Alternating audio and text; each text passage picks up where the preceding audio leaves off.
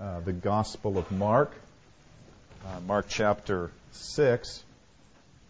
We'll be looking at verses uh, 6b to 16, the second half of verse 6 through verse 16 this morning.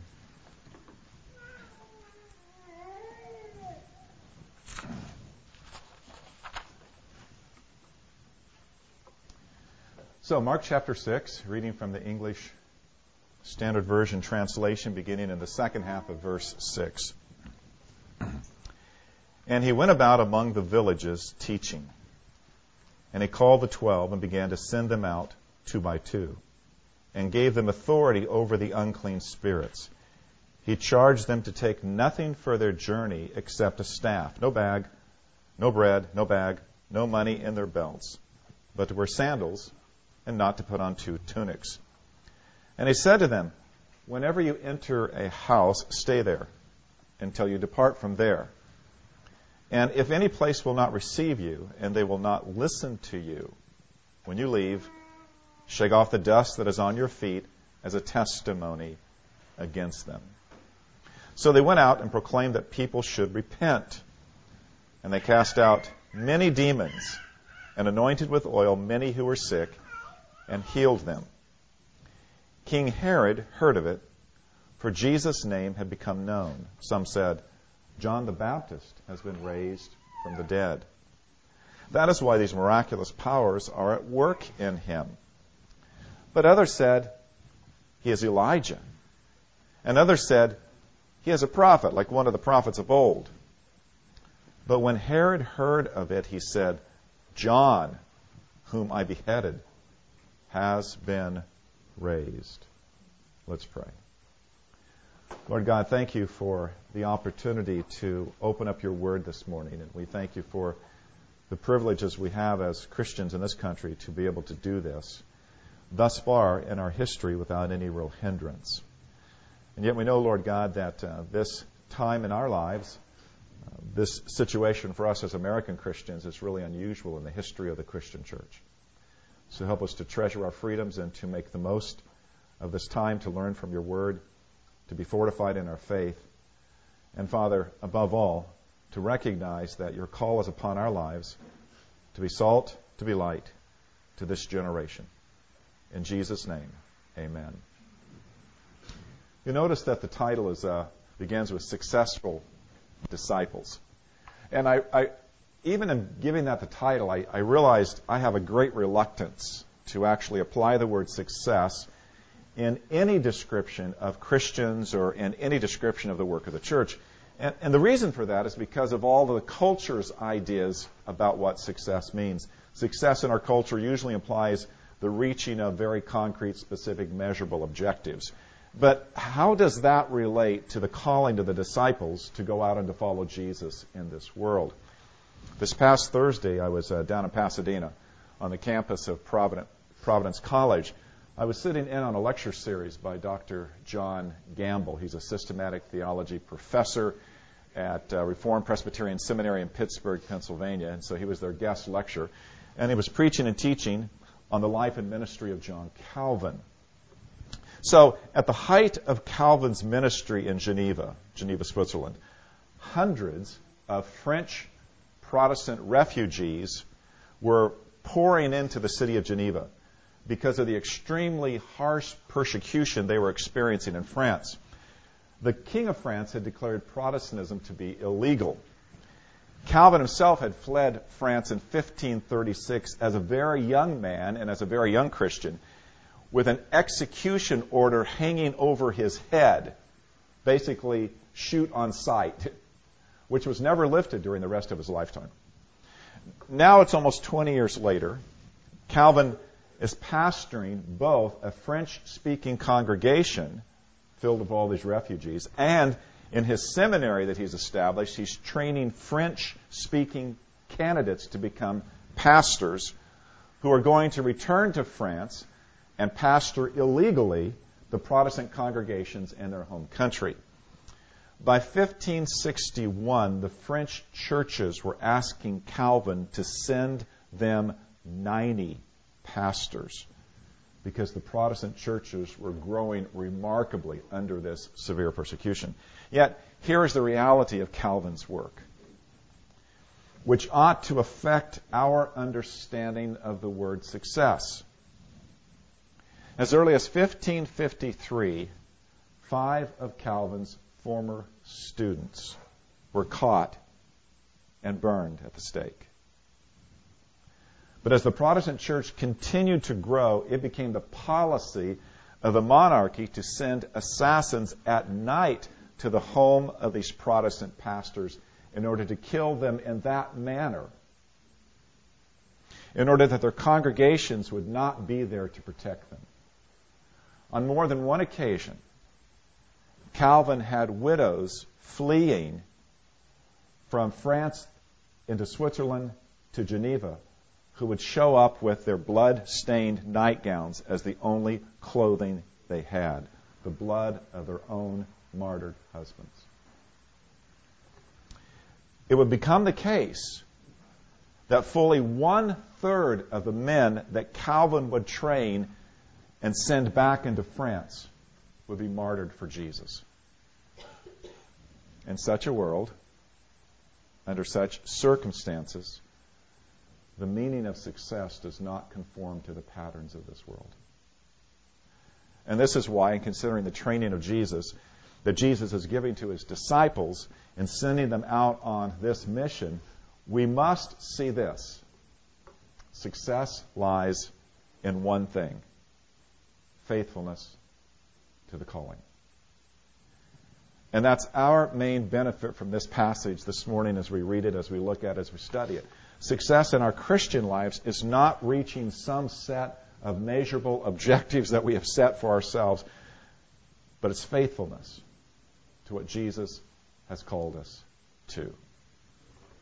Now, here we see this worked out in the lives of the disciples. Uh, something new is actually happening in terms of the ministry. Uh, the disciples have been in the school of Christ. They have been in the seminary of Jesus. They've been with him in rather constant proximity, constant fashion, watching and learning from him for about two years now. And so now it's time for them to go forth and to do ministry in imitation of what Jesus himself has done. This is in preparation for the time when Jesus is no longer going to be with them. Uh, there's still so very, very much for them to learn. So, what we see in this section, in terms of that, can be analyzed into three parts. We can look at the commission that Jesus gives them with respect to this mission. And then we can look at the character of this mission as they fulfill this mission. And then we can also look at the impact of this mission upon the elite of the culture who become aware of it. So, in the first place, I want us to consider the, the mission of the culture from verses 6 to 11. Now, this, the mission is like the mission of an, an ambassador. Uh, that's what Jesus is sending the disciples to do. This is kingdom work. The disciples are now functioning as apostles, ones who are sent out, but the role is very much akin to what an ambassador is supposed to do. Uh, in this regard, Jesus is preparing his key followers for the time in which the kingdom work will be completely commissioned and committed to them without his physical presence being with them. So even how they are to go out now without his physical presence, without his personal presence, it's in order to see that even when Jesus is not physically present with them, Christ is still Lord over all that they do. This, this mission has everything to do with the disciples understanding the true transcendent nature of the lordship of Jesus Christ. And it shows up in two ways. First, his authority. Uh, Jesus gives them authority over the supernatural opponents of the kingdom. Uh, the demonic spirits who molest so many in Israel and the surrounding pagan nations. So in verse 7, we're told that they'll have authority and power to cast out the unclean spirits. Now, note that this would authenticate their ministry in a very substantial way. Because although demonic exorcism was practiced by Jewish religious leaders, um, it's rather obvious that the effectiveness of Jewish exorcists was exceptionally low. Uh, otherwise, we wouldn't see so much demon expulsion done by Jesus. Uh, we wouldn't see, if the Jewish exorcists were successful, then there would have been very little need for Jesus to come along and do it as well. But the ministry of the apostles here is so authenticated because they are, in fact, quite successful. They're able to cast out demons even as Jesus cast out demons. There's no reported failures on this mission trip. They're far superior to what the Jewish exorcists would ever claim to do. So there's authentication in terms of their power over the supernatural. Now, there's a certain aspect of this, this ministry against the supernatural that looks forward to the apostolic ministry after Jesus is ascended. When the apostles are planting churches all throughout the Roman Empire, uh, the demonic presence in people is going to show up. For instance, you know, Acts chapter 16. You've got the slave girl who's possessed with the spirit of divination. And there you have the apostle Paul casting out that demon. But far, what was far more necessary and what was far more frequent in so many ways was, in fact, doctrinal error that the apostles say is demonic in its character. There was constant pressure, constant temptation on their lives to be less than what they should be, but there is very specifically doctrinal error. But all of it falls under the, the statement that the apostle Paul gives in Ephesians 6, 10 to 12, where he says, Finally, be strong in the Lord and in the strength of his might. Put on the full armor of God that you will be able to stand firm against the schemes of the devil, for our struggle is not against flesh and blood, but against the rulers, against the powers, against the world forces of this darkness, against the spiritual forces of wickedness in the heavenly places. So, in a kind of general sense, the apostle is saying the real battles that we face as Christians is against things we can't see that are supernatural in nature. That there's a real spirit in this world who's directly opposed against the progress of the kingdom and against the lives of Christians themselves. But the doctrinal aspect of it is mentioned by Paul in 1 Timothy 4:1. Now the Spirit expressly says that in latter times some will depart from the faith by devoting themselves to deceitful spirits and the teachings of demons. So, what we see described in terms of the mission of the apostles as they go out, this power over the supernatural, uh, we can see from Paul's pointing to doctrinal demonic teachings why this is so important.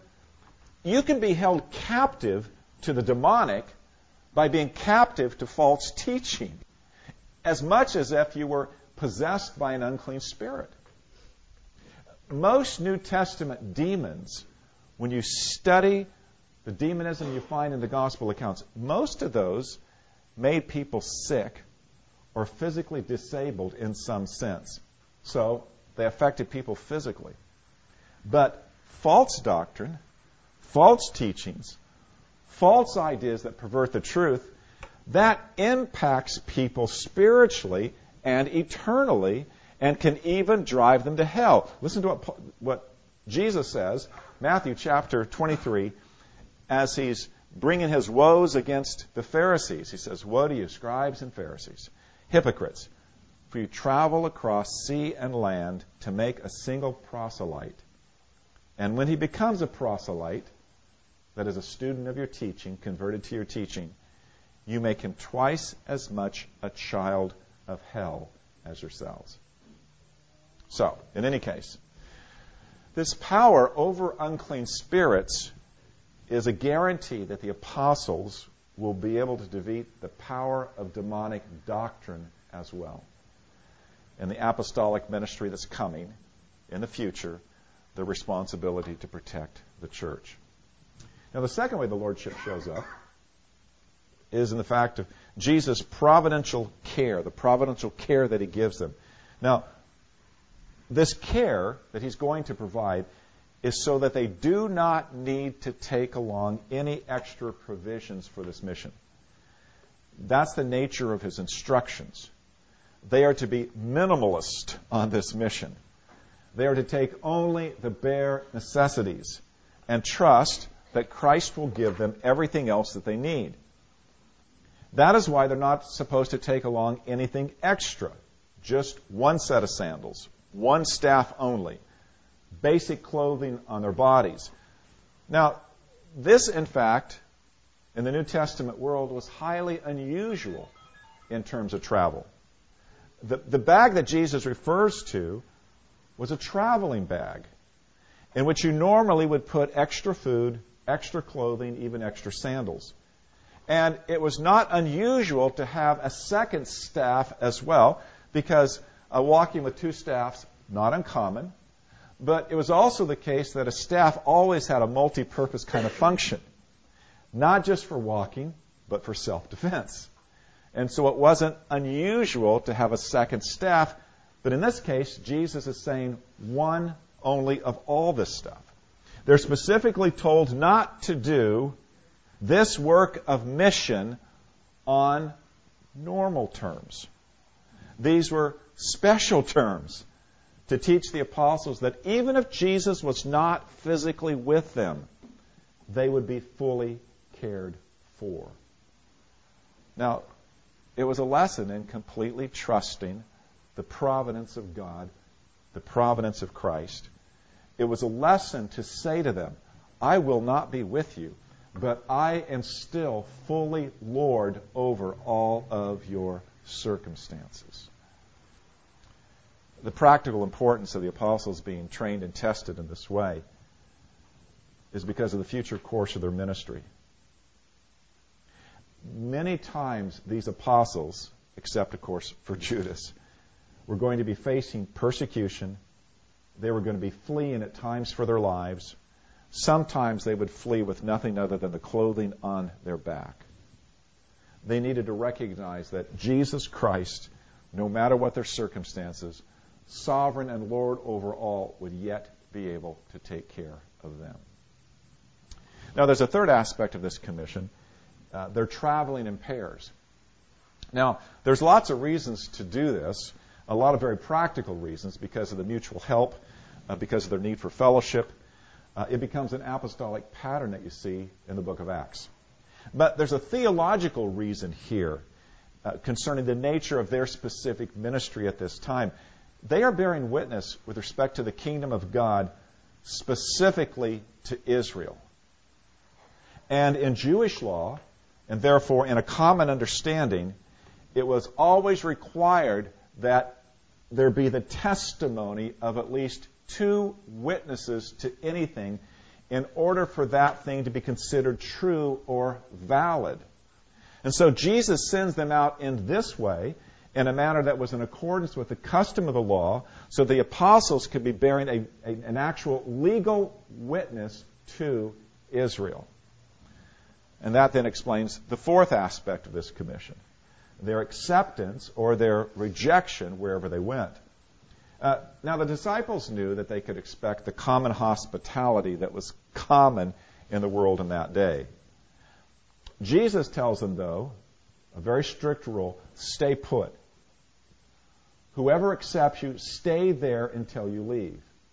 Now, that rule was given because it was certainly possible for a wealthier patron to come along and offer you better hospitality than where you're staying. Jesus wanted to make sure that the apostles never did that, that they would never show some kind of preference for the rich over those who were less well off, as well as the fact that he never wanted his ambassadors to think that they were somehow entitled to better treatment because they were ambassadors for the kingdom. And we know the disciples were prone to that. We know that uh, later we'll read in the Gospel of Mark that they're going to be jockeying for position. Who's going to sit at your right hand and your left hand when you come into your kingdom? So, this specific requirement to stay in one place is to accept that hospitality as humble and as common as it might be, and not be tempted to accept provisions that are somehow better. But what if they were not received? What if hospitality was not given to them? What if they were not received in the city or village where they came? Well, verse 11, Jesus tells them to shake off the dust of their feet in any place that does not accept them, that does not receive them, because as this was a common Jewish sign of judgment, these cities are going to come under judgment. Jesus sends two witnesses to present a true testimony of the coming of God's kingdom. And if this valid witness is rejected, then judgment is being pronounced against that place. In fact, in the parallel passage in Matthew chapter 10, verse 15, Jesus says this Truly, I say to you, it will be more bearable on the day of judgment for the land of Sodom and Gomorrah than for that town. Then the character of their mission is what is given to us in verses 12 and 13, where Mark writes So they went out and proclaimed that people should repent. And they cast out many demons and anointed with oil many who were sick and healed them. Now, one of the chief, chief observations we can make about this training mission is that it has the same character as the ministry of Christ. It is a message ministry and it is a mercy ministry. Uh, we would call this in abbreviated fashion a ministry of word and deed. Now, this is important because there seems to be an ongoing kind of discussion and debate uh, over that kind of an issue of what the real task and calling of the church happens to be. But first, notice that the apostles were sent out in order to preach a message of repentance. Now, of course, none of Mark's readers would think that the only word they said to people was repent. Uh, rather, the word repent there signals going back to Mark chapter 1, verse 15, where we have a description of the ministry of Christ. Uh, there, Jesus comes into Galilee. He proclaims the gospel of God, saying, The time is fulfilled. The kingdom of God is at hand. Repent and believe in the gospel. So, their message was virtually identical to the message of Christ. They were calling upon their fellow Jews to see that the they were calling upon them to hear and to see that the gospel is about the coming of the kingdom that the time has been fulfilled. They are to repent of their sins, and they are to believe in this good news. Now, of course, we well believe that included in the message was consistent reference to the fact that Jesus is in himself the promise of the kingdom. So, their message repent. Repent and believe in the gospel. it reminds us of something that's very important with respect to the church today. In fact, in, in reading some of the older commentators, they were pointing out how it was very important in their day, in the 19th century and earlier. Every place where the gospel has gone in Western Europe and the United States, where the country has been, in some sense, at some point, Christianized, the gospel message has experienced a downgrade in terms of its preaching which is to say that the message that is presented becomes less and less the powerful call that Jesus gave, that the apostles gave to repent, to more or less, hey, I've got some really good news for you. God loves you, and you just need to know this because it'll make your life a whole lot better. The message of the gospel, if it is not a message about repentance, is not good news the, the reason why we need to grasp that is in the context of the message of the gospel that's presented, in the context of what the New Testament tells us the gospel is, Jesus came to die for sin. Not just the penalty of sin, but he came to die for the penalty and the power of sin and the presence of sin dominating people's lives. Jesus said in John chapter 8, everyone who sins is a slave to sin. And the Bible tells us that there is no worse master over any human life than sin. Sin has never blessed anyone. Sin consistently working itself out in a person's life punishes a person again and again and again. There may be passing pleasures of sin, as it says in the book of Hebrews, but they are passing pleasures. They're not enduring pleasures. They are not eternal pleasures. In fact, the passing pleasures of sin give way to a punishment and a presence and a power that absolutely destroys the person who, in fact, cannot escape from it. That's what the gospel tells us. That's what the Bible tells us. And therefore, if there is no repentance, if there is no biblical turning away from sin and turning to Jesus Christ, if there is no turning away from the power that has controlled you and surrendering to the one who has loved and cared and died for you, then there is no real conversion. And what bad news it is to preach a gospel that says just simply believe in Jesus and live like you please because it's a false gospel. And it doesn't save those who are crushed and broken by sin. That's why, in countries who have not been like Europe and the United States, far reaching places of the world where the gospel is now just making its headway, the gospel that says repent makes so much sense. Repent of these things that have controlled you and made your life broken and miserable. But the gospel doesn't say, repent, you got the power to do so. The gospel says, repent, because in what Christ has done for you and in what Christ has done in you, repentance becomes a reality that can take place. That's why the Apostle Paul said, He who began a good work in you will carry it on to completion until the day of Christ Jesus. It's why the Apostle Paul said, Look, work out your salvation with fear and trembling. That's a repentant kind of working out. Why? Because it is God who is at work in you, both to will and to do his good pleasure. That is good news. To give someone the hope that the one who died for you is also the one who will work to transform your life so that which has imprisoned you can be broken.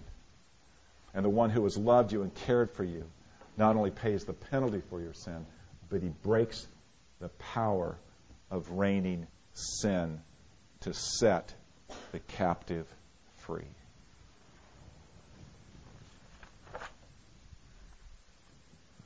If there's no call to repentance, if there's no call to change, if there's no call to have a life that's turned around and to pursue godliness, if we were somehow supposedly saved from the punishment of sin but still remain enslaved to sin, this would not be very good news. Now, the second aspect of the apostles' ministry was that of casting out demons and, and healing those who were sick. They did this in close imitation to what Jesus did. Now, Jesus never used oil never anointed anyone with oil as he healed people. But oil was commonly used in medicinal settings, and it also had the spiritual symbolism of the working of the Holy Spirit. And so the apostles would approach in their ministry uh, with this intent. And God blessed it. In any case, this aspect of the ministry was an indication of bringing genuine mercy to those afflicted, a genuine deliverance from miserable conditions, a genuine miserable improvement to their earthly setting. And they did this as works of ministry, as ambassadors of the kingdom. These were not some random acts of kindness. think about that phrase random acts of kindness. If something is random, it means that there's no good reason for it. But if there's no good reason for doing acts of kindness, then doing them has no real meaning, other than the fact that in the final analysis you're doing it because it makes you feel good. What the apostles were doing were missional acts of kindness in line with their mission with respect to the kingdom. These were good deeds that were authenticating the kingdom and authenticating the truth that God does care about all aspects of our fallen condition And in this regard, such acts of kindness and mercy have tremendous meaning. They are done to honor God and to care for others, even to show God's care for them. Now, to return to the question, should the church be committed to both word and deed ministries? Are deed ministries a genuine part of the calling of the church? Or does that just get us into the social gospel? How do we answer this discussion and debate? Well, I think there's a simple answer. There's certainly a much more complex thing, and it's the complex stuff that gets into the big debate that we have in the church today. But for me, here's just the simple thing. The calling of the church ought to be based upon the ministry of Jesus and the way the apostles are imitating what Christ did.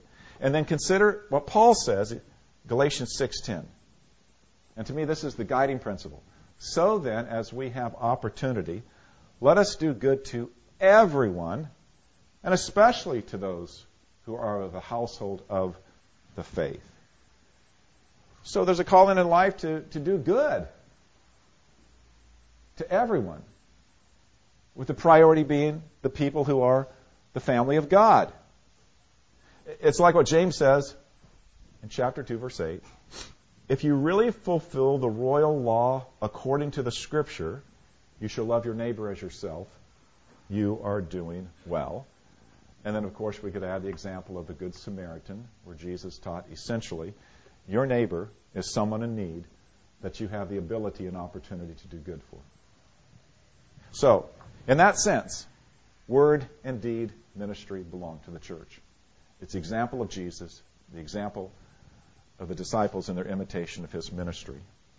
Now, the last thing I want to do is to connect the mission that Jesus sends the apostles on to its impact upon the elite of the culture.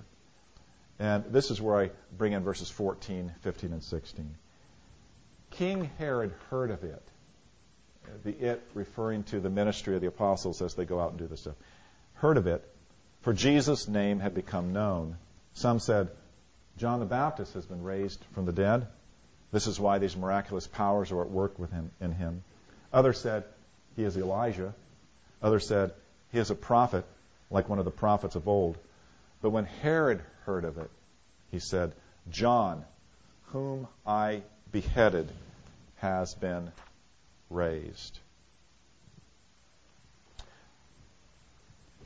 I want us to note that Jesus and his ministry gets noticed by King Herod as a result of the preaching and teaching and healing that the apostles are doing.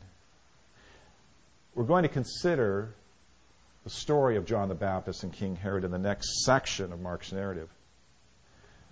The only thing now is I want us to visit a very simple idea. It is not always the case that elite members of a society are impacted positively by the work of the kingdom.